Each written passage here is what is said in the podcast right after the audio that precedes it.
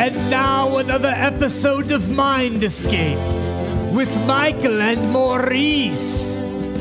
Take it away, Michael. All right, folks, welcome back to Mike and Maurice's Mind Escape. We have episode number 39 today. Uh, we have our good buddy Chris Emerson here, and we are going to discuss the moon. Houston, we have a problem. this guy chimes right in. um, so let's start this off with the fact that um, throughout time, um, you know, humanity, as long as we've been conscious of it, it's kind of pondered the moon. Um, and if you think about it, even though the sun creates life and energy and um, is the center of our solar system, there's something uniquely weird about the moon that you know people don't really question the sun at all, but there's a lot of people that question the moon. Um, Chris, what do you think is the weirdest thing about the moon to you? Uh, well, I guess the weirdest thing that I don't quite, it's just because of my uh, lack of scientific literacy, I guess, is the fact that you only see one side of it at all times. Uh, that that seems um, uh, pretty crazy. Um, but uh, other than that, I mean, I, I, I, honestly I look at it every night and I, I think to myself, this is crazy that that is right there. You know, like um, same thing with the sun, but it's it's like um, I think it's something that I take for granted, and a lot of people take take for granted. But uh, it's kind of a strange thing. There's just this big, giant body floating along. Balls, baby. What's that? Big giant ball. Big, just a big old ball floating around. Yeah, I I, I, I, I, it's a trip. I like if I'm ever like uh, coming home from a gig or whatever, and it's it's late or, or whatever, whatever the case is, I always have to stop and just stare at it. I'm like, eh, maybe I'm just tripped out, but I always kind of yeah. check them out. Yeah. Those are dumbbells. Those are just my balls, baby. um, well, you said it. You said uh, something about it being close. I mean, it looks close, but okay, so here, fucking far away. Here's the deal with that: the moon. Okay, uh, the moon. You know, there's an equal distance between the Earth and the moon and the sun.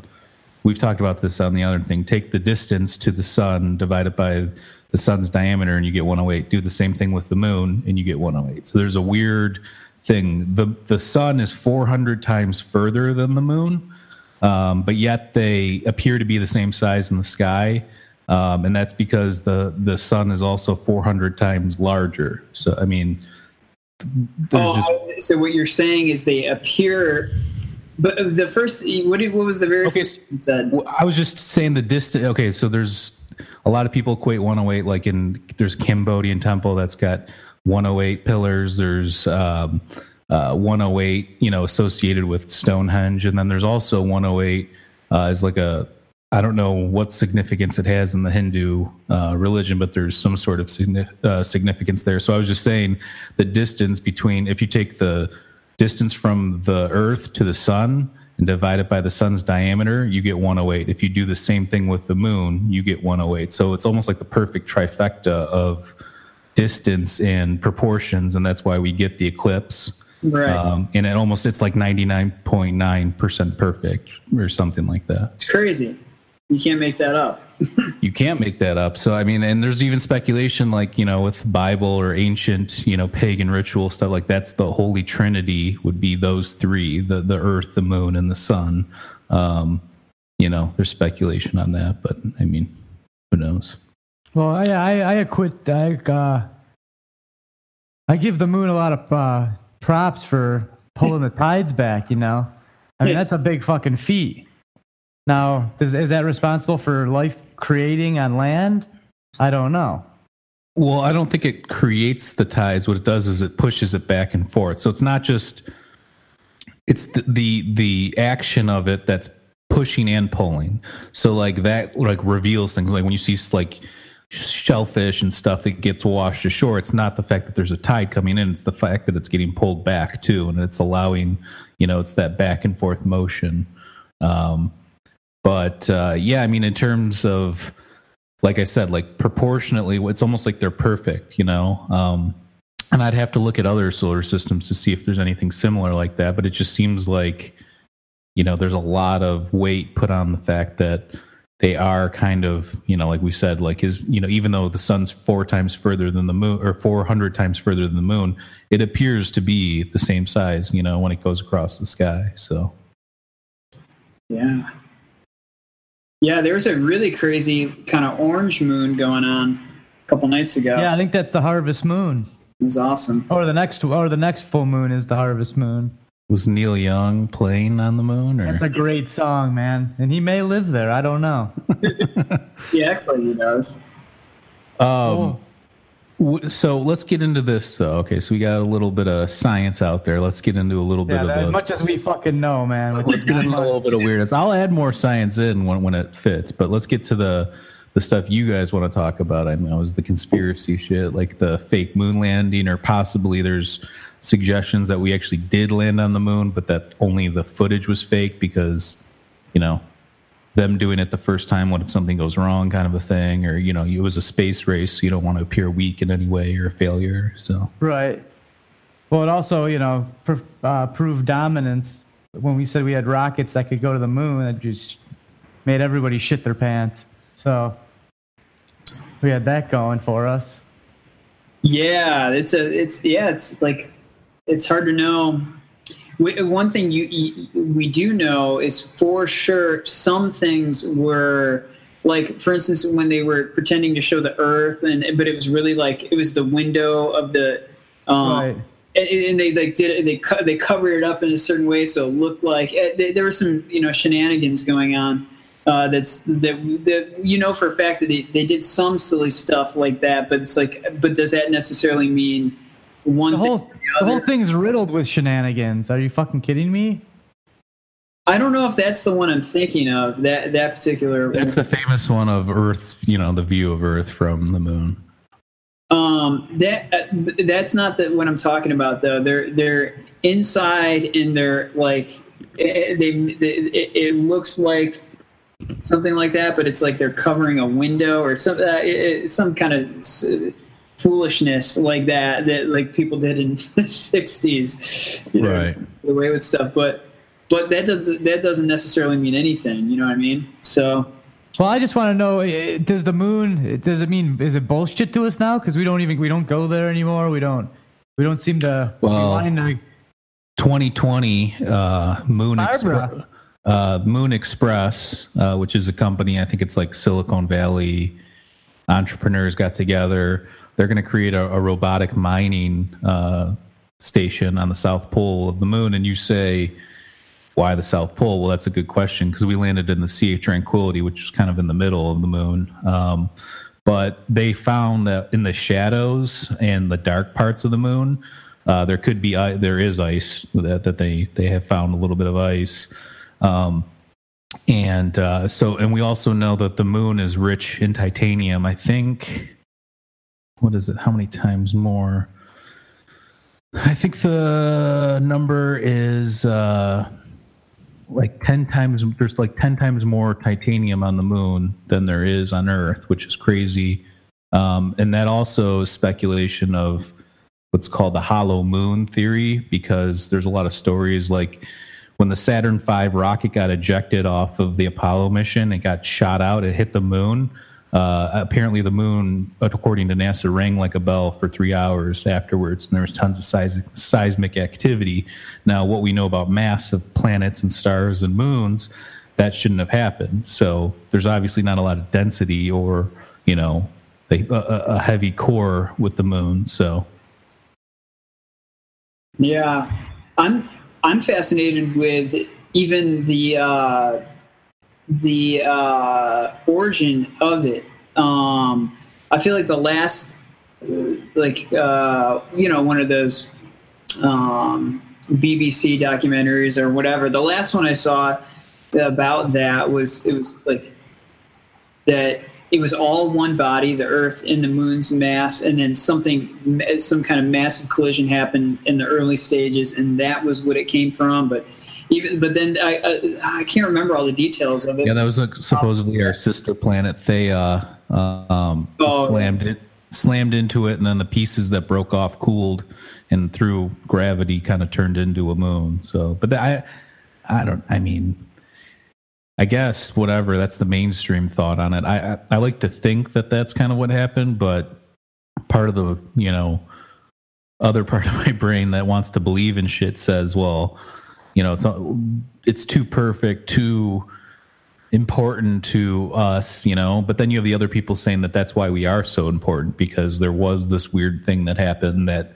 created the possibility for life, you know, with our water and then the tides and then you know the gravity and then the way that it lines up with the the, the sun during eclipses and that kind of stuff.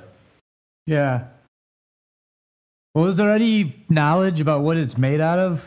I, I know we don't even really know what the Earth is. Yeah, there's these guys that wrote this book that said, um, I forget what it's called. It's I think it's two Russian guys, but basically, if we were to make the moon out of stuff that we know of, that's what the moon's made out of.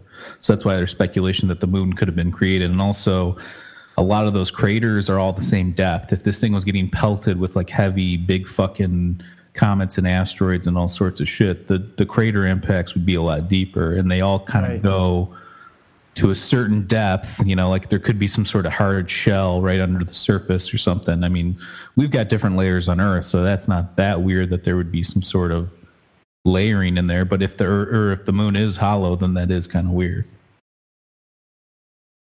Yeah, you would think it'd be simple enough just to go up there and drill, but again, we have problems doing that on Earth, so I guess it's not that easy.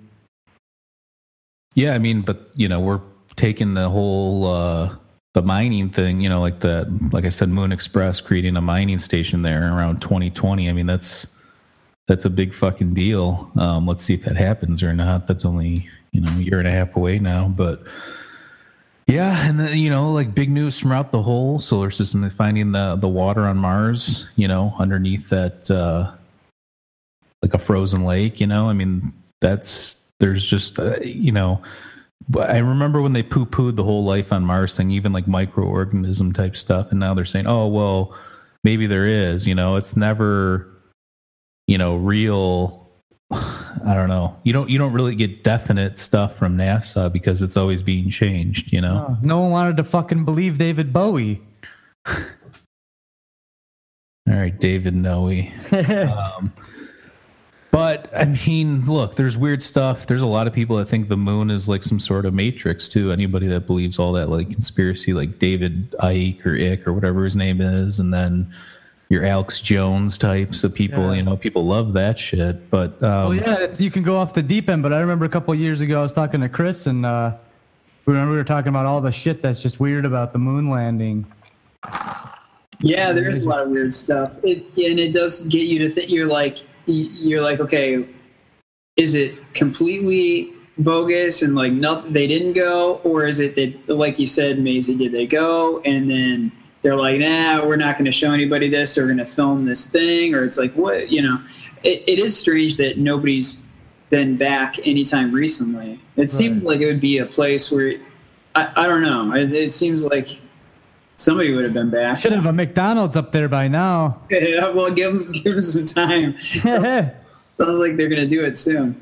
I don't know. Well, I know Trump was trying to go back there. I don't know if somebody talked him out of it or they canceled it, but I thought that they were supposed to try and do something. Um, but well, I used to be a firm believer that yeah, they they probably went, but then when they flew back, the Van Allen belt, the radiation wrecked all the uh, the footage. So then they came back and had to recreate it to prove to people that they did.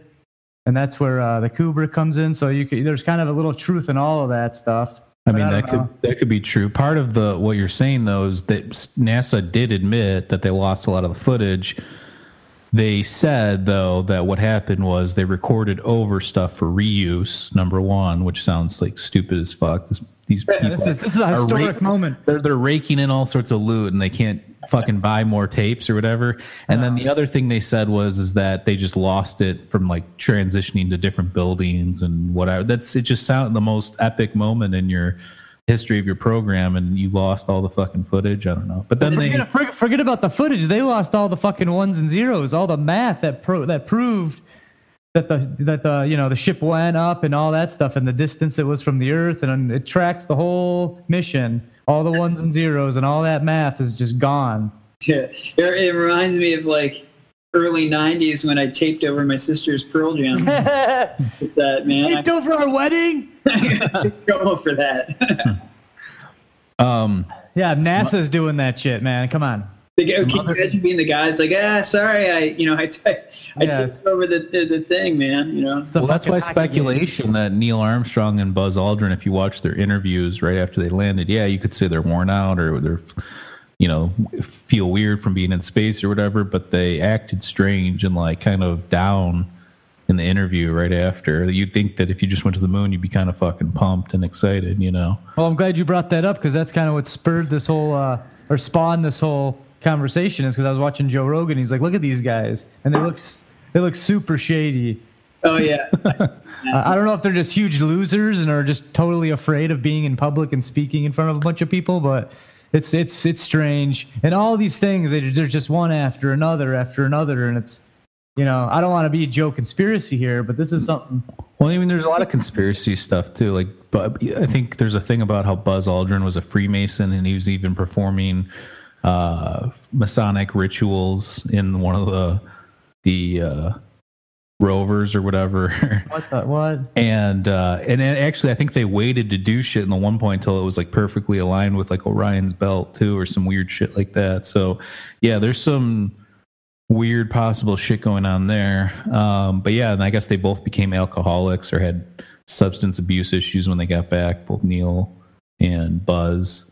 Yeah, I think the weirdest thing to me though is the fact that the moon has uranium 236 and neptunium 237. Uh, uranium 236 is like radioactive nuclear waste, like byproduct, and Newt- uh, new neptunium 237 is a radioactive metallic element that's like a byproduct of making plutonium.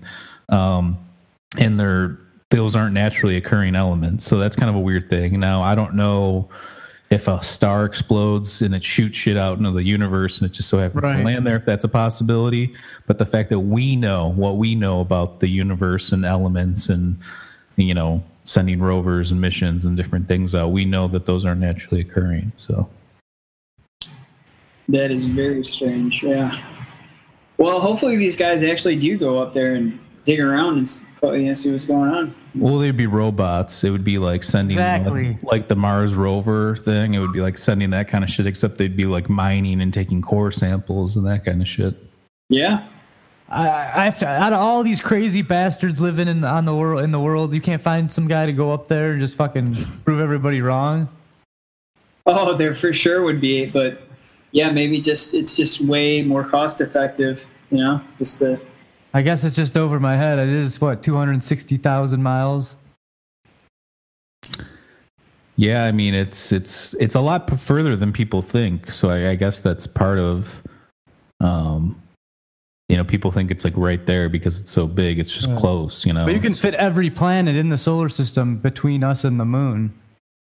yeah, is that right? Yeah.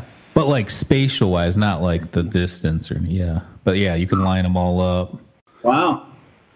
Um, yeah, I mean, and we landed and supposedly landed in the Sea of Tranquility. I mean, personally, I think we landed on the moon. Um, but I mean, like I said, there could be some fuckery with footage and, um, you know, maybe redoing shit or filling in blank type stuff, or I mean, who fucking knows? Um, Eh, yeah, it's one of those weird things where it's like you can't. It's one of those things you cannot prove, obviously, because there's only one way to find out is to actually Right. do it yourself, and that's just one. Well, what do they say about the Van Allen belt? They go through some hole in it. I don't know about that one. I, I assume that there's shield. I think I read something on Reddit not that long ago where they're they're special. They have shielding that protects from the radiation. I don't know if that's credible or not, or if that's even true. But I would think with the technology we have, knowing what we know, we'd be able to, you know, shield against that.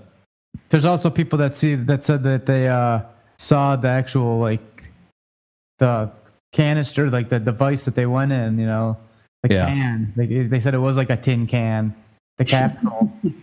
so I don't know. But with your, but what you said, Hogan, was potentially the film was damaged on the way back, but it's kind of like what, or, or I guess it could have just been damaged on the way there too, and then Yeah. oh, like we're like, oh crap. Well, that's my theory that kind of wraps in everything because that that shit with the Kubrick with uh, with all the Shining stuff. That's that stuff's wild.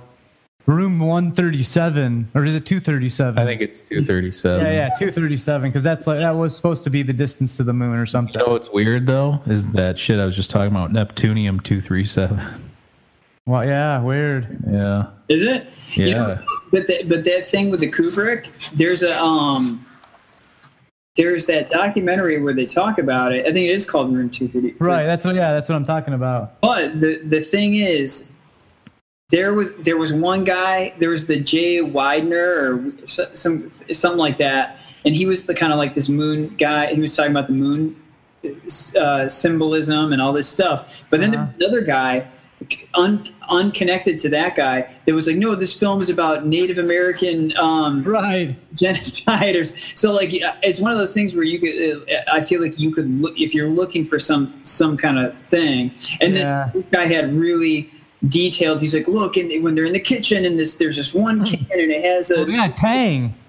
or whatever yeah Oh, yeah, oh no, and there's a can with like an Indian on it, but there Yeah. also Yeah. is Tang in there. And Yeah, then the so part with the elevator with the blood rushing out. Yeah, yeah that's supposed to be Indian genocide.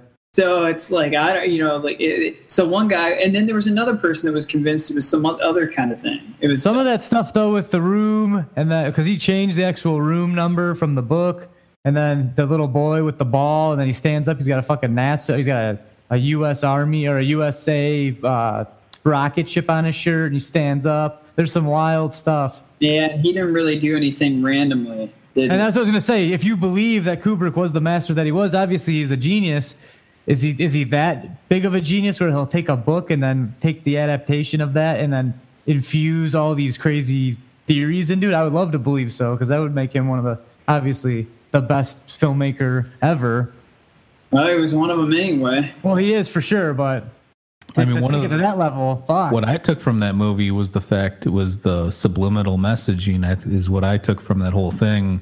That's what he was doing with all of what you guys were talking about. Like, yeah, there's different things, but the main point of all of it was this in, in his movies and commercials and all that shit was the subliminal messaging stuff. You know, just by pla placing that can there or showing the Indian on you know on the thing or you know imagery or just it's like you know he's trying to spark uh, emotions in your subconscious without you even knowing you know yeah, and what I took from that.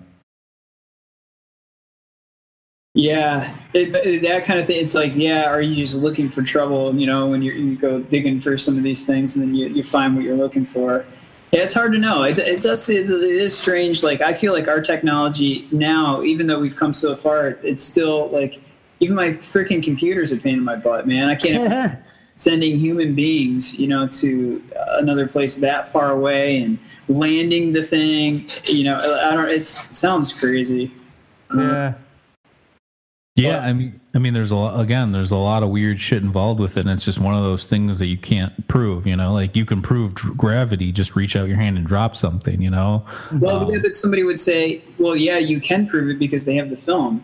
So then you're like, well, you either, you know, Well, that's what I'm saying. I mean, like, assuming that you don't believe the film or believe what they're saying, like, the only way to prove it is obviously to actually do it yourself. Or, I mean, look, um, Yeah, they've had they had, people have done it themselves. They recreated the, that shit with the with the fucking shadows and everything. well, here's the other thing: is there's other countries. You know, like, you think if there wasn't some fuckery going on with that, they wouldn't have called shit out. You know, Well, how come another country hasn't went? I think other there was something on the docket. I'd have to. Look. Why don't you look that up? See, if, I'm- like Japan or India. I feel like one of those, one of them are trying to go to the moon soon. Or Yeah, something. trying exactly. No, I meant like for their first time. Just ago. Well, a lot of these countries don't have the the capital or the economy to even do something like that. Do you know how much money it takes to run like a NASA or a European Space Agency and shit like that? It's it's a lot of fucking money. I'll tell you, not just millions, it's billions. Um, and that's why you see like SpaceX and a lot of these private companies doing it now because they have all this equity and capital from all their, you know, Silicon Valley ventures and all that kind of shit. So But isn't the, but, but the part of the thing? Oh, who was I just watching? It may have been on Rogan, uh, but they were talking about the difference between the approach that NASA takes with the rockets and then the private companies. They the private companies have an incentive to try to make it reusable, Yeah. where it, it and therefore you know more cost effective. Yeah, they're using NASA's old shit and re, re, And then, yeah, repurposing NASA it. built one, and then it, it's a one and done kind of thing for the rockets. So Right. I mean, that's smart if you ask me. Why wouldn't you do that? You know? I don't know. Yeah. It says three countries have soft landed on the moon. I don't know what that that that's got to mean. That just not human. No humans are with them. Yeah. Let me find out what a soft landing is. But it's the United States, USSR. So that was clearly during Russia. the Cold War, Yeah. and then China. Let's see what a cold landing means. I think China's supposed to be going to the dark side of the moon too, if I'm not mistaken. They're they. Are they taking Roger Waters? Um, oh, that was the other weird thing. Apollo 10 mission, which was the one before, obviously, famous Apollo 11. Um, they heard weird shit on the. They were doing like some sort of like reconnaissance mission, and apparently they heard some weird music coming from the dark side of the moon. And I know it sounds like, but I guess they kept this like secret. Nobody said anything for like 30 years, but it's like a real thing. You can look it up. Uh, but you know, what the fuck is the Cantina band just hanging out on the dark side of the moon, or I've had to teach that for a lesson before. That did you? I heard some, I heard somebody play it on the ukulele and it was sick. It was like all the parts by like one guy on the ukulele. It was pretty fucking incredible. Yeah. Did John Williams compose that song? Yeah, I think Yeah. so. That guy's awesome. Yeah, he's probably top dog when it comes to movie, Oh, he's, he, he's 100 scores. Oh yeah. I mean, some other weird stuff too is like, you know, we've talked about this too. Um, vibration and frequency. Um, everything spins at a certain, you know, um, rate and everything. But think about too, like, if the moon affects our Earth and everything that much, it probably is affecting us. It's definitely affecting our circadian rhythms. I mean, think about sleep and the importance of sleep and actually what happens when you sleep. You know, think about um, you know night and day, like the just the huge difference between the two. Um, but the moon, in terms of like I said, there's a weirdness about it that I don't I don't get that same feeling when I think about the sun. The sun is a little bit more straightforward, I think. And you know, if something's living on the sun, it's it's you know some fucking ashy motherfucker that's been Ashy know, like- Larry. well, I mean, like, what would you, you know, you, I don't, you don't think of like ETs or like alien life living on, you know, it, it's, it'd have to be some sort of crazy fucking AI or something if that was the, which it's definitely not the case. But, um, but yeah, the moon's just got some weird shit about it. Um, like I said, there's people that think it's like the Matrix, you know, like creating some sort of, um, you know, part like affecting our consciousness in some way or stuff like that. And there's even ancient texts that talk about a time before the moon. Um, you know, like I said, we we know from mainstream that this happened probably five billion years ago or 3.5 billion years ago, whenever the Earth was created and Theia hit the Earth and whatever. But there's you know definitely other ancient texts that talk about how there was a time before the moon even existed, which is kind of weird. Um, so I Oh, mean, what, what text says that? I'll look it up. Snap! I'm gonna put you to it. No, Yeah, that's that's crazy. Well, while while you're looking that up, I was gonna say uh, it clearly has an effect on the, the human psyche because my mom uh, worked for a doctor's office, and whenever the whenever the moon was full, man, these like all the kooks would come out of the woodwork, and it would always be a hellish day for her. I don't know if if people are aware that it's a full moon and kind of getting themselves into that kind of mindset, or if it actually is fucking with their emotions. I've had some pretty crazy experiences on uh, full moons before. Um, what are your thoughts? Yeah, yeah. But yeah, I could see how it it may have some kind of effect, but coming from uh, uh, the Vedantic angle, you know, you would say, yeah, but still, there's there's a hierarchy, and and your intellect is at the top of it, and so even if there's some kind of physical adversity or, or change or fluctuation, you should be able to uh, that would be the you know. So you're, so you're saying they're psyching yourself out, or Well, the, or, or you're let. It, it, it would be like letting yourself um, succumb be to? reactionary, or you know, like un, unnecessarily. Uh, Okay. You know, like so if you get over emotional, they're like, well, that's that's because you weren't checking the mind with the intellect. And so, like, in in other words, it'd be like an excuse to say, well, the moon's full, so I'm gonna go. You know, Right, but I think there are people that aren't even totally aware that it's full, and but that that's the whole problem is not being aware. right. Okay, so there's ancient uh, Aboriginal stories that talk about pre-moon folk, which are obviously people that live before the moon. Um, and there's also Sumerian records that talk about Anunnaki, which some people just think ancient aliens when you say that, but that's in the Sumerian text was uh, the gods. Um, that talks about how there was a time before the moon, or people living on Earth before the moon. Well, maybe an asteroid hit, and that's what that a piece of it came, well, sh- sharded off, and sure. Well, I mean that that's a big deal though because I mean, look, those are ancient texts. They could just been making that shit up, you know, to kind of you know myths. just I mean, it's just like I the do Bible. believe some myths are real things, you know, like flood myths, and there are certain things that I do believe are real. But then there are other myths that maybe are ways they're trying to scientifically explain something by using stuff that they knew, you know. Um, but that's a big deal because imagine you know everything we know is predicated on the fact that the moon, cre- uh, moon created the tides. And you know we started out as ocean dwelling you know organisms that slowly started walking up on the beaches because of the tides. And so i mean that would put a big fucking damper in the evolutionary or you know origin of species uh, darwin you know? Hell yeah, I'm convinced that it's the most uh, advanced piece of technology there is. There's some people there's even speculation Prove me wrong. a lot of this alien stuff is the fact that the moon was dragged here purposefully. You know, like if you thought about it, yeah, there was probably the sun and yeah, Earth, whatever. But the second you drag this other fucking thing into the mix, it, it changes everything. But what about all the moons on other planets? What are they there for? I mean, there's speculation there could be uh, life on Titan, which is one of What is uh, that? Jupiter's? yeah. Yeah, isn't yeah. that, I guess that's, that that actually could house life. I don't know if Europa Europa might have water. I think too.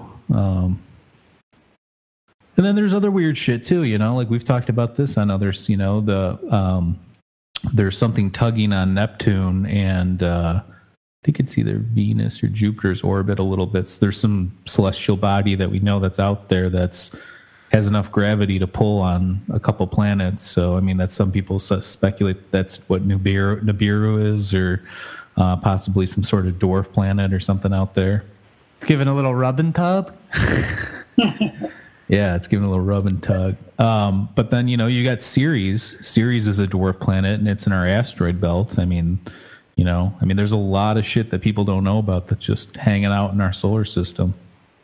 Yeah, it's uh, it's quite humbling to look up there. I really got into this stuff when I started taking pictures of the of the moon and the stars and all that shit. When you take a picture with these cameras, it's a very long exposure. So you click it, and then the screen's all black, and you wait for your your your your camera to suck in a bunch of light. So you're sitting there for half like a half a minute or whatever, and then the picture boom appears, and it's it's incredible. It's, it's- you're you're looking at something that you can't see with your eyes very well. Let's pull up a picture you took.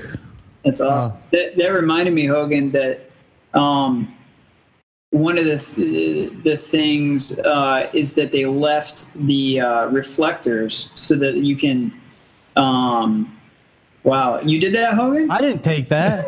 Oh, I'm joking. I've got one of his though. I'm gonna pull it up right now. I got your blood moon one here. I'll yeah, that, that that was from uh, I think two years ago. It was uh, an eclipse. I don't really have very good gear for shooting moons. I don't have super uh, super uh, massive focal lengths, but that's essentially what. All right, there you go. oh, that's. That's kind of like the one that I saw. Um, Yeah, I think they had. Well, that, that that's an eclipse, but yeah, those those blood moon, those blood orange moons are pretty sweet.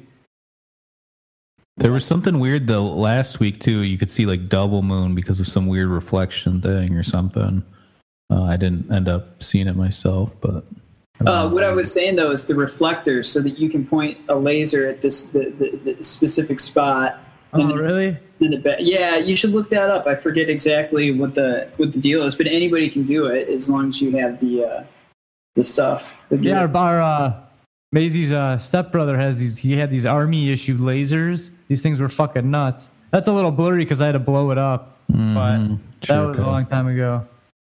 Oh, those pictures you took of the Perseid uh, uh, meteor shower when we were camping this year in the Milky Way and stuff, those were actually really good pictures. Anybody interested, they can go on to Mike and Maurice, mindescape.com, and it's under the picture uh, section.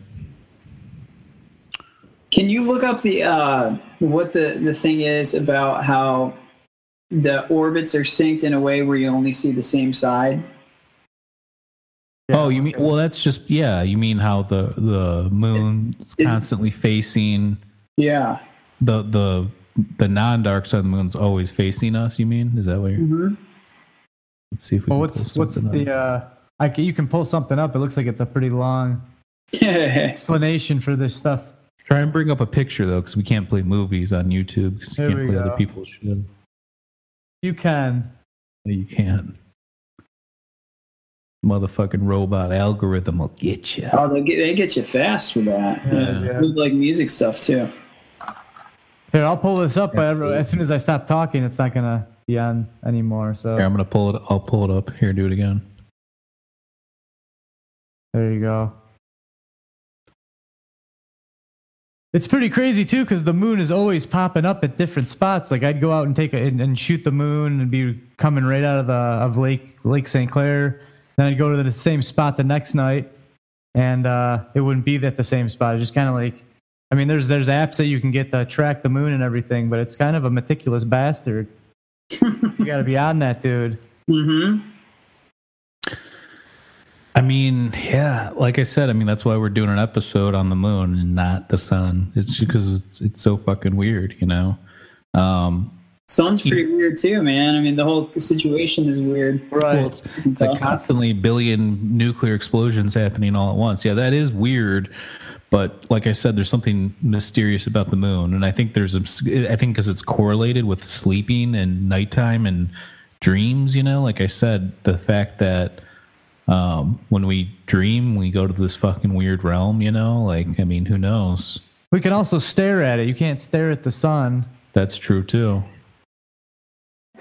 Yeah. Uh, there's something about you know being up north, and just looking up at the stars, and it's almost like time to start pondering life or pondering outside of your norm. What uh have you ever have you, either of you guys ever had any like weird dreams about the moon or anything? I had a dream it was made out of cheese. I You're made out of cheese. Yeah, I, I don't think I have.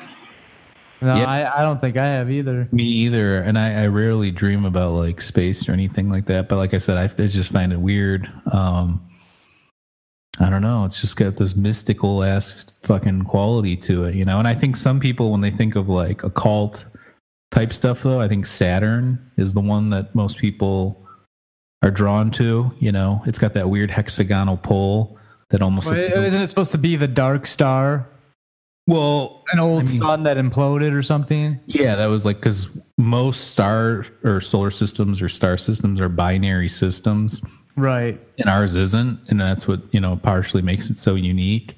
Uh, but yeah, there's speculation at one point that it was another sun or something, and something happened.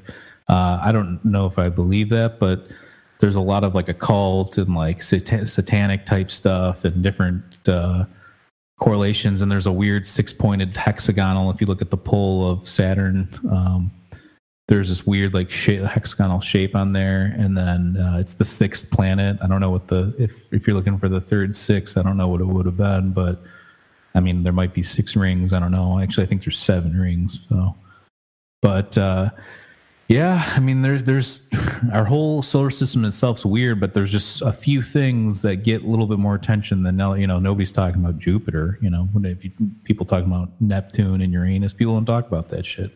You know, but we talk about the moon and Saturn and you know all that. You know, those two things are probably the most unique, I'd say.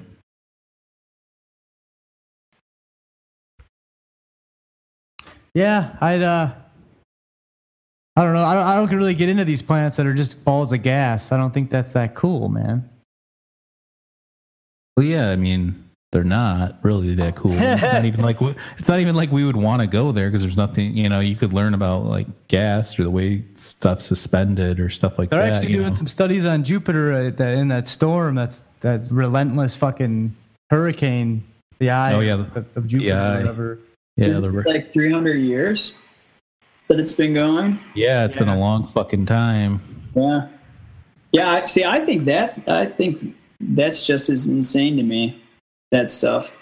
I think that like it, what it seems like is because the moon is so uh, relevant to us, and it seems so close that we you kind of like it's almost like you look for extra stuff with it.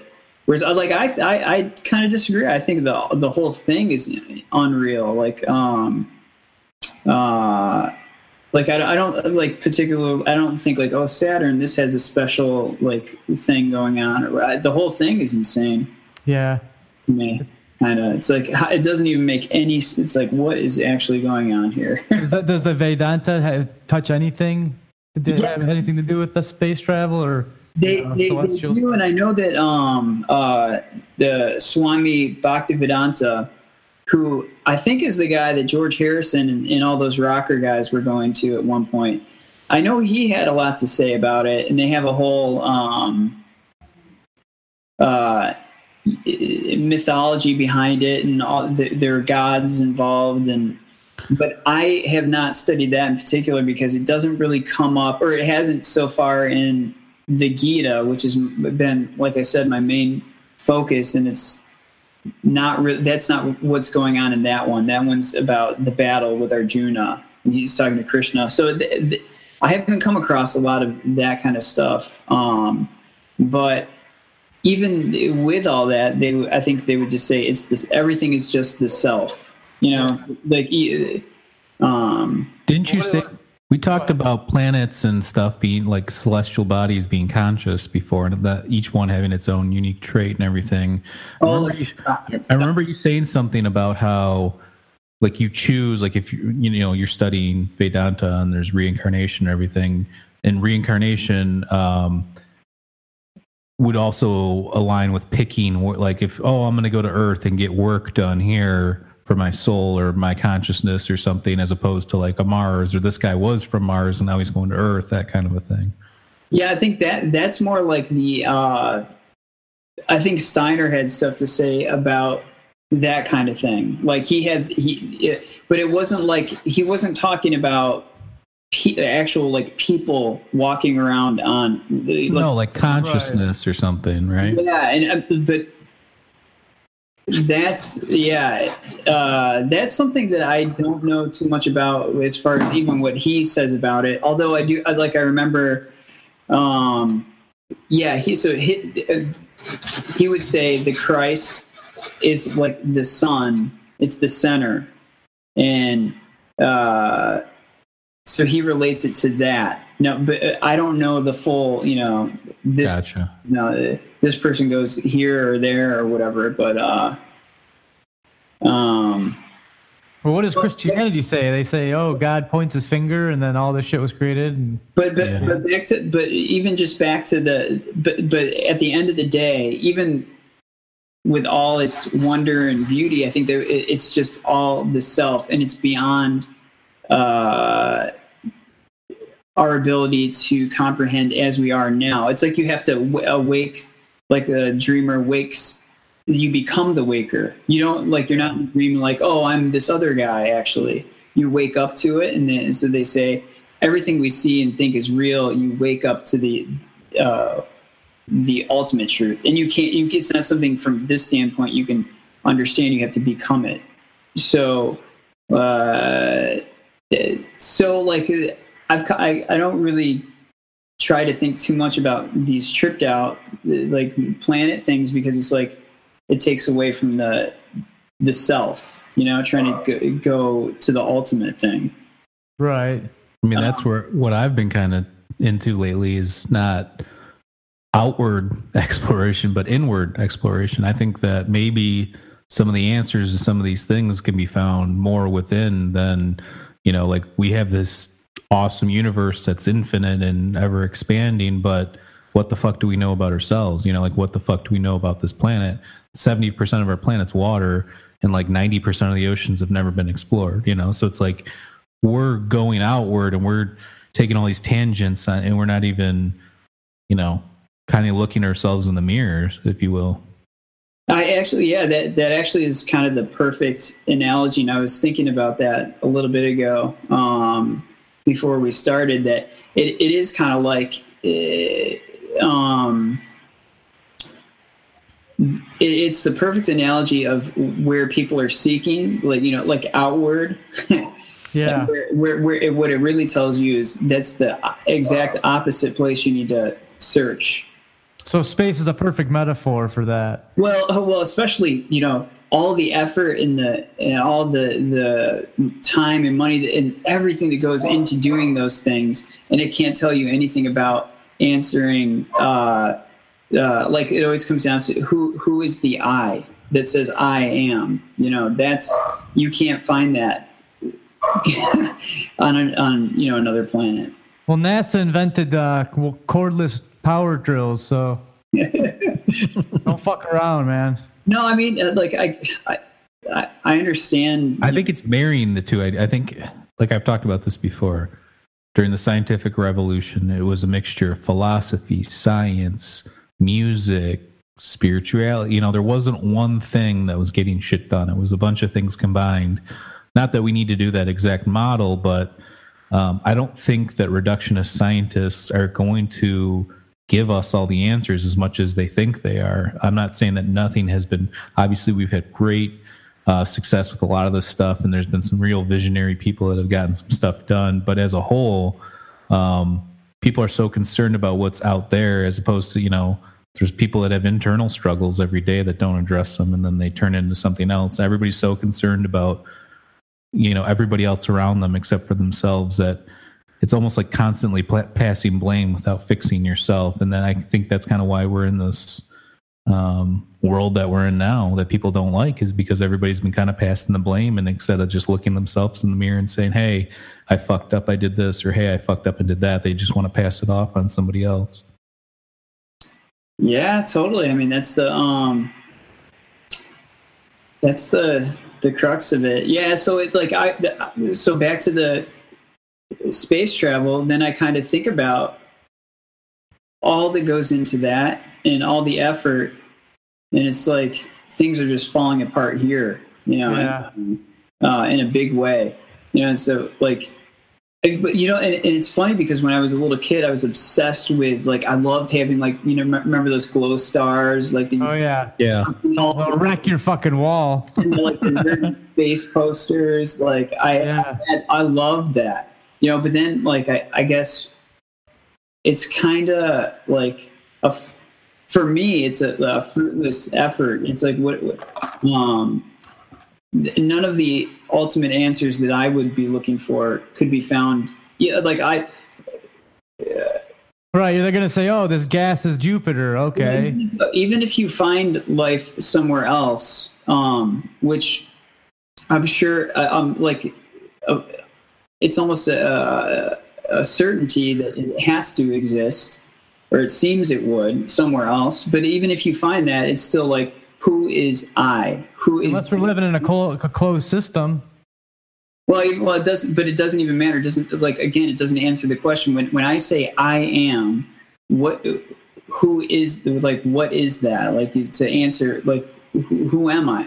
Yeah. Or what is consciousness? It's like we can't so they would in Vedanta, it's the self. It's it's one, and, and even like so like getting obsessed with like oh the Big Bang or this or that. It's like I, well I still something. We're here, so something exists. That's the, the you know that's the core issue. What is going on? Did you yeah. watch? Have you seen our episode on, or do you know who like Tom Campbell is? Um, we talked about like simulation theory and how he's got this idea that we're um, basically living in a simulation, not necessarily a technological one, but just think of you know how we look at robots. Something could be looking at us the same way. Um, and that we're in some system that's what entropy is is like the measurement of randomness and we're trying to get to this place where there's lower and lower lower lower entropy so there's no randomness and everything's just love so it's like this funnel all heading towards this one big uh, blob of love like that's where we're all heading. Um, that's pretty much the gist of it but i mean there's a lot of more. I mean, he's a nasa physicist and uh, scientist and everything so i mean it wasn't he's not just some you know weirdo guy.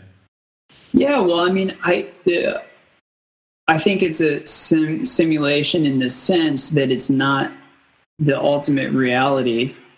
Uh, but I I don't know that we're talking about the same thing with with that particular. Like I, I'm not familiar with that guy. Well, But- he's all about like meditation and out of body experiences. Like he did a lot of stuff with remote viewing for the government and like that kind of stuff. Um, so he's all about like the astral plane and you know he's he's a, basically a real scientist that's saying these things are real and we don't understand them kind of but he's got a theory on it He's the only fucking scientist that believes in spirituality. It's a lost breed. Unfortunately. I don't know. I, I mean, I think that I think two things get conflated all the time. One is religion, and two is uh, whether you want to call it spirituality or acknowledging that you don't like just saying I don't know. Like like uh, um, I was listening to an interview with Neil deGrasse. What's his name? Neil deGrasse Tyson. Yeah. and and uh, and he was talking about with Sam Harris about his problem of being labeled an atheist because he doesn't like what that has become come to mean and what it represents. Oh, which is almost like just the the, sh- the flip side of religion. It's like they're they are almost dogmatic and religious with the way they approach things. And he's like, I just he's like, He and I just think- lays down the facts that are been proven. what's that? I said he just he just lays down the facts that have been proven time and time again. I don't really think he goes into that. no, he, I think I. I heard part of what you're saying too, and he, he talked about it on Joe Rogan too. How he's not he doesn't necessarily believe in a god, but he's not going to get mad at somebody else that does because it's it's not it's counterproductive towards finding an answer. Yeah, and he's not going to be like he's not going to be a like a provocateur about it. Like you can you can critique um religious thought if you want, but being like these some of these guys are, are, are like it's like you're not going to really win too many people over with this kind of like um it's not a good way to win an argument i don't think to be like abrasive in your approach right. so, um, but uh, anyway, even but even from that, but but there's so what I think it's uh, this is this was my point a second ago. I think sometimes even uh, I, I do like watching a lot of debates with Sam Harris, and he's a really super smart guy. But I, I think sometimes he's attacking like um, uh, kind of like religious fundamentalist types and and then and then mixing in anybody that that questions uh, things you know like but isn't necessarily religious i feel that way you know like with that group and it's like Uh-huh. i'm not this uh, i'm not in the same group as that you know what i mean so Right.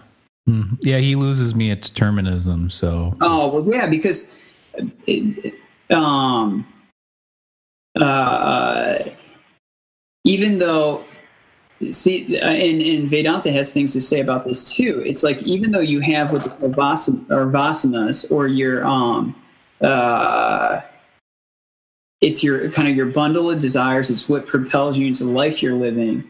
Um, even though that is determined by your past actions, you still have, even though, and you, there are certain limitations to what you can choose and restrictions and things have been determined and you're dealing with it, its cause and effect, but you still always have the choice to keep directing yourself in a different way if you choose.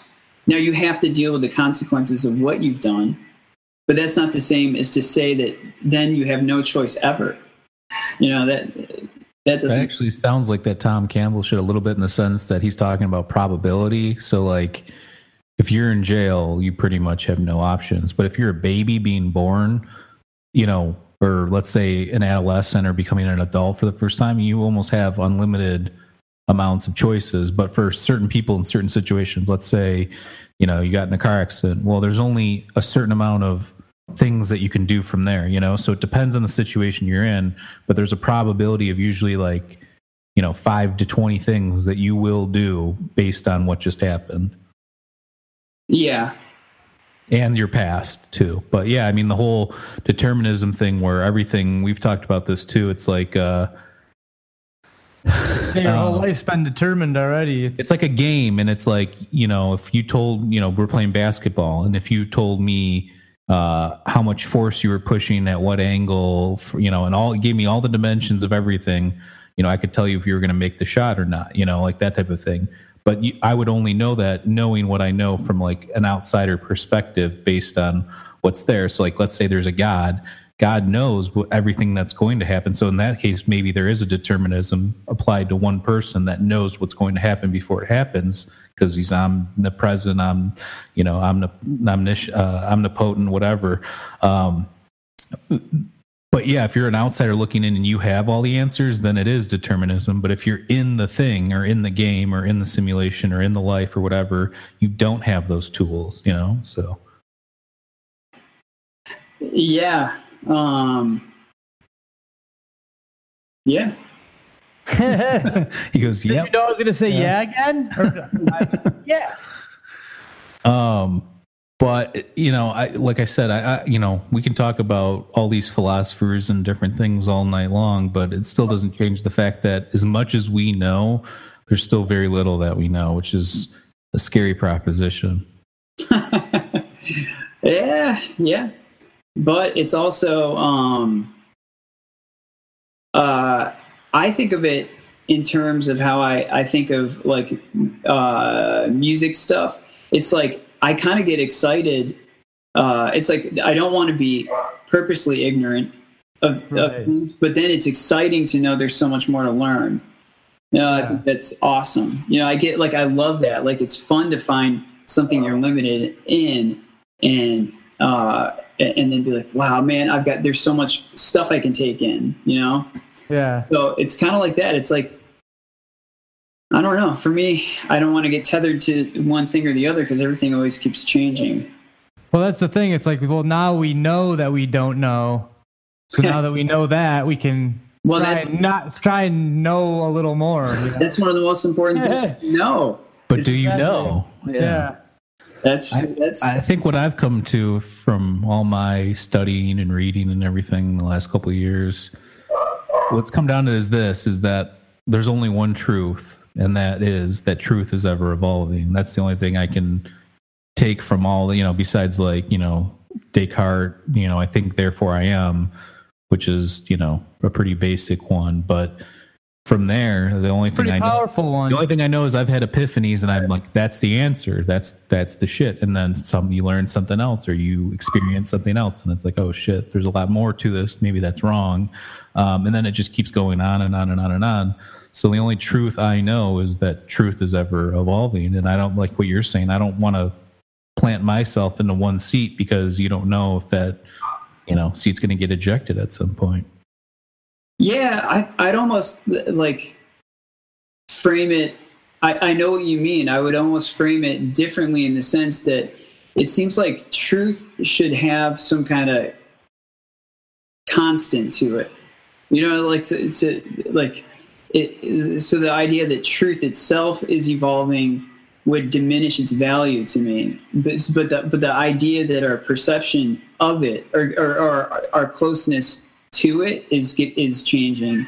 That would make sense to me. Like you, you know what I mean? Like if So you're taking like a uh, like a um, like a Newton approach to it, where there's a constant in the universe. There's a you know it's this constant thing, and you're saying that our un, uh, inability to understand that one constant is what makes it always fluctuate. Um, I would agree with that, except I think that wh- how we interact with each other, whether it be phone or TV or talking to person or experiencing things together, whatever, I think that has a huge impact on truth too, the way that humanity interacts with itself. Um, so I get what you're saying. I mean, there's certain scientific truths, you know, and, and constants out there, but I also think that we are so complex that it might not be that simple. That's you know, but I do agree with you that there is some sort of like gray area that we all need to meet in. You know. Yeah, no, I, was just more talking about the the uh, truth itself. I, I, I would I wouldn't call truth itself uh, fluctuating, like in the sense like you you would say um, back in the day the Earth was the center of the the um, solar system, you know, and then Right. but, but then that was that was the truth. And then but then it was just that we we didn't know how to look at it and we didn't actually know the deal. And then that becomes the truth. And then newton comes along and has his math and that was the truth. And then einstein you know does his thing and then others later. And it's like um but but the but i would more would say that rather than those all being truths they were n- none were true Okay.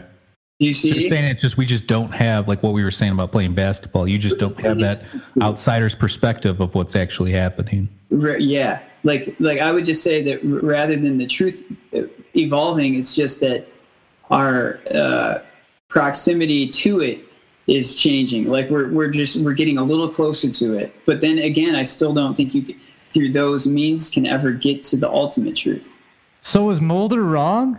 The truth is not out there. Um, but that actually brings up an interesting point, though, too, because um, I think that what you're saying actually is a truth in, in its own right. But it's like things that we use, like science and stuff, that we're figuring out even now. We've got the CERN, the the Hadron Collider doing shit, and you know they're doing all Yeah, sorts of crazy. us into other dimensions and shit, man. Well, no, they, well, I was watching this thing. They, they said even if they created like a mini black hole, it would be so small that it would like dissipate in the air. It would be like smaller than a molecule. Um, but what I was going to say involves that like shit baffles my mind too, man. our academic understanding of what's going on right now. So yeah, you know, the theory of relativity, uh, theory of relativity, they were still proving that that's actually right with different things that we're experiencing, like black holes and different things. But in terms of quantum theory, we're fucked. Um, we're still on dimen- we're we're in a three dimensional world.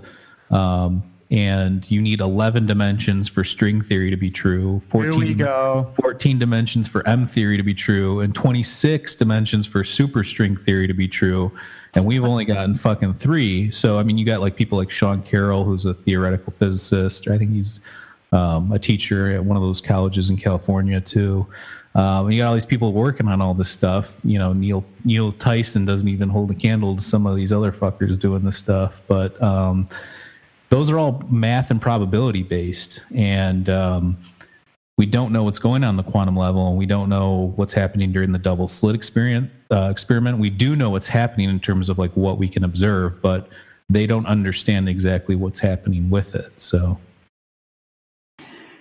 yeah i mean the the, the uh You just think when we get down to the quantum level, it's just a waste of time, don't you? well i mean think about like Yeah. as above so be- as above so below type see it in thing. your eyes, man. you know you could you could take the giants marble theory like we're living you know we're living in this thing and we're living in a thing that's living in a thing that's living in a thing you know we could be a cell and something else you know um you know it's weird to think about i don't think it's necessarily true but you know there's certain mind uh experiments you can play with that but yeah i mean i th- there's a lot of weird shit with that you know Yeah, but but like here's where I'm coming from. Let's say you are the thing inside of the thing that's a thing or whatever. You know, like you keep the. the right Let's say that that is true, and then you find out that that's true.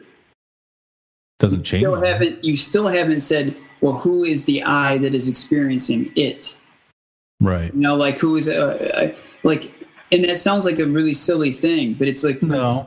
I mean, some of the most basic questions are, are the most intense, serious ones that nobody ever asks. So I don't think that's silly at all. know, like um it, it you would still be a, a conscious being that's you're there and you have to ask yourself well who is the i who am i you know and you, and you can't answer that through you, what you're describing would be where am i uh, you know that would be more Right. would would be the answer to that question. It still doesn't say who who are you, where do you come from, those kind of things, and so like you you can't you know you, I, I don't it, um I don't think you can get there through those means. But like even when you're talking about Sean Carroll and um and the, all the math and stuff, I was thinking of how it's just an abstraction, and then digging into more music stuff, and you you see how complicated and seemingly designed all of it is, and it's insane. Um, the way that you know music fits together. You guys, you know what I mean. Sometimes Right. you know when you discovered like uh, Mixolydian is the fifth Yeah, scales and uh, modes and all sorts and of you shit. see all the all the patterns and all the geometry and even just the shapes and all Yep. this stuff, you know, and the, or just looking at a piano and the, and you, uh, it's like we created those instruments, but the the the thing of music, it's all here, all of it, you know, Yeah. and that's in, that's the interesting question. Where does that come from? Right. We created things that we use to create more things. and That's that's, that's more like a little more interesting to me than like A gnat's ass. than like the the thing about Mars or whatever. It's like, yeah, I mean that would be awesome to find out about life, but we're falling apart here anyway. You know, Right. Yeah. Another weird thing to think about too is think about like us. Like we have gut bacteria. There's millions of them in there. Those things control what the fuck you put in your body and shit. You know. yeah. Well, everything's. um I'm just saying, like, think about it, like in terms of that. Like, and we've talked about this on the AI thing. Like, we might create a robot. Maybe that robot's going to create something that's not even robotic, but something else that it's its own creation. Just how like we created that robot. Maybe there's something else that's created us that we think of as us being different because we're biological. But what does that even mean? There could be some fucking higher level than that, you know? Yeah, but uh, like again, then you would you're in the same boat. I don't know. I don't want to hear this I shit. I want you to speculate on that, my friend. Oh, what's that? the, just this this like multi like dimensional okay like I, we talked about this too and i know we were talking about this with your brother on the camping trip we went on uh, the book flatland by edwin abbott talks about you know one dimensional you're looking at a line with a bunch of dots on it and you can only see the dots you know in one frame or 2d you're basically playing you're in mario brother land you know just the 2d uh, spectrum and then we're living in 3d imagine something that's in 4D. We might even we might not even be able to perceive it at all, or if we do, it's like a tiny piece of it, you know. So I mean, you, you can go on inf- infinitely like that. So maybe you know, who knows? Maybe we're seeing like two percent or three percent or less than that of what's actually out there. Yeah, I think we might be talking apples and oranges a little bit though, because like even even still, Bananas and grapefruits, bro. Come on. like even even so, you're still uh, in the same the same boat. It's more of describing where are you, or you know, like it's it, it's not the fundamental question to me. You're just like my fucking uncle John with that shit. The it doesn't change anything, and then like I look, I totally respect that, but something about my mind always pushes me to to to look for these answers, and maybe that's just uh You got to get out of the material, bro. no, it's not about the material though, because I'm constantly thinking about the non-material and the metaphysical and all that kind of shit. I'm just saying in terms of, uh, I get what you're saying, and I applied that to my life, but I still think that there's something that can be learned that is not about that. If that makes sense, I don't know if that does. Well, it, it does because that's what every single um, person does. Like we pursue things here. It's it's not like you say, "Well, life doesn't matter," you know, so I don't have to figure anything out. It's, I mean, There's people. people that do that. No, yes, there, there are. Yeah, there are, and there's nihilists and you know all kind of kinds of different people. What is this Big Lebowski? What the fuck's going on? no, but really, you know, that's but, but that's where that kind of thinking seems to be leading to. I, I feel like a lot these days is more nihilism and not believing any in anything, and, and not like the, the thing is, um, I can get with not um, believing anything in the sense of not just taking anything um, without questioning it, and you know, like so in that sense of being skeptical and but then if you but then if where you get to leads you to i'm no, nothing matters and there's no purpose um I almost feel like that's what science always leads you to, though, because well yeah i mean Yeah, uh, these lore. if you just die in a million years, what the what, what am I even gonna have left? Let's say Well, that's how these movie star. like- Your movies might be gone. Yeah, Lawrence Krauss doesn't believe in God. He makes fun of people that do believe in God. He, he's like one of those scientist fucks, the Big Bang uh, theorist types that, you know, like what you're saying, you know, that's kind of the road. And that's what they're teaching in school and stuff. So it's kind of hard to go against that or create this culture, what you're talking about, where we shouldn't think like that because that's kind of what people are being programmed to. yeah but even like so and i i lawrence krauss bugs me so much man Uh, I fucking punch his smug ass in the face. But let me let, let me say this though. The thing is that again, he's he's kind of uh punching at a a, a not. It's like a not. It's like w- when you just said God, like he doesn't believe in God. It's like first of all, we can't we we we're saying a word that we can't even define. Like Right. so if if if I ask Hogan, what does God mean to you? And I ask you, and then you ask me, I can guarantee you that every single one of us will give a different answer. I mean, for me, it's pure energy or whatever the building blocks of everything is.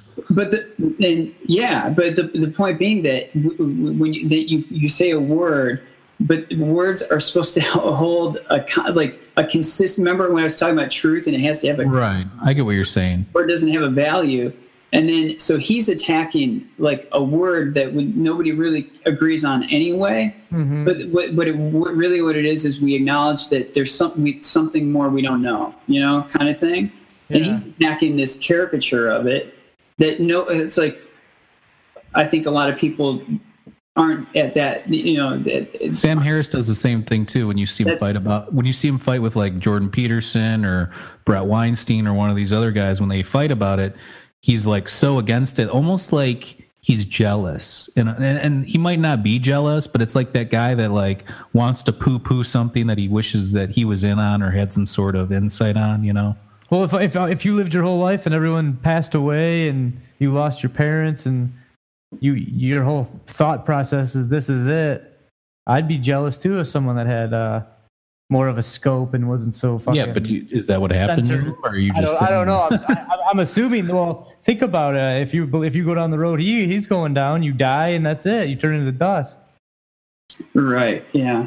Yeah, but isn't the second law of thermodynamics? I mean, we're basically energy, so technically we have to exist after we cease. Yeah, you go into the ground, and become food for other shit. But it can only be transferred. Yeah, but uh, I mean, that's what we are. We're stardust. You know, according to uh, you know Carl Sagan. You know, it was the famous thing. You know, um, but I don't know, man. I think that. Uh, I think you know it's the, the truth lies somewhere in between. I think you need science. I think you need philosophy. I think you need all these different people to speculate on different. And I think you need even some of the wackos because the truth lies somewhere in that primordial soup of gray area, you know. And nobody, like you're saying, nobody can really get to it, but we know it's there somewhere. Yeah, yeah, I, I, I think you're right. Like working in um, uh, in harmony. That was that was one of the, the aims I think of anthroposophy is they that Steiner was trying to create a spiritual science. Uh, yeah, that's what I like. That kind of stuff. But yeah, like yeah, of course we need science, but we need. I just hate that you say science and it's immediately you're just like there's nothing, there's no faith, there's nothing but cold hard facts. I mean, you could look at that's why we're at where we're at with humanity too, because back in the day, people would think, oh, this person's got it tough. They're, they'll go to heaven or whatever, or this person, this, this, this. Now it's like there is no heaven, so we have to make everything as comfortable and as awesome for, which is a good goal. Everybody should be comfortable. Everybody should be taken care of. Everybody should be happy. Everybody should live their best life. But there's this like pursuit to make every single person on earth equal or happy or something like that. And I don't know that'll even ever happen, even if we used all of our resources for that kind of stuff, to be honest with you. Uh, Yeah, but I see. I fundamentally, I would say that the times where I get into trouble, whether it be just in general, just in life, or just in a funk or something, is when I'm too comfortable. I think being comfortable is one of the things to run away from, you know. But uh, uh like, what would you, you want to be content even if you're not comfortable? That would be the goal, I would think, you know. Um, because then you're rely again. It's the external uh, pursuit thing, you know. Right. No, I mean I agree. I think going through a tough time or having some major bullshit happen and having to overcome it. I mean, I think that makes some of the best people, some of the most creative people. I mean, if you look at some of the top artists or top musicians or top thinkers or whatever, they've all had to go through something. Nobody's really tiptoed their way into anything amazing. You know, it's all been some tough, tough shit. And, uh, you know, like the old saying goes, you know, you create a diamond with pressure, you know, so, um, yeah, I don't think we have enough pressure. I think it's just, uh, you know, too much la la land and reductionism, and um, that's where we are. Boom. but uh, let's wrap it up. We're actually going to have you back on. Uh, we couldn't do it today, but we'll do it another day. We want to talk about uh, lucid dreams, and we'll get our other buddy Lee Adams on here, and you guys can kind of go back and forth a more scientific approach to it. And then I like your uh, Vedanta and uh, kind of Buddhism approach to it. Cool. Yeah, I uh, I love uh, see that that kind of thing. Um, uh, actually, I know you, you just said you wanted to end, but on on no, that, go ahead, go ahead. I think that's a fascinating um, uh, state of mind to be in with the lucid dream because it's unique in that when you're the waker, you're you're not usually you're you're never the dreamer and the waker at the same time, and then when you're the dreamer same thing. You're not the waker. And then in Vedanta, they also talk about the deep sleep. So you're never you're never one you're never two of those things at the same time. You you can only be one at a time. You're the deep sleep with no you know, dreamless state.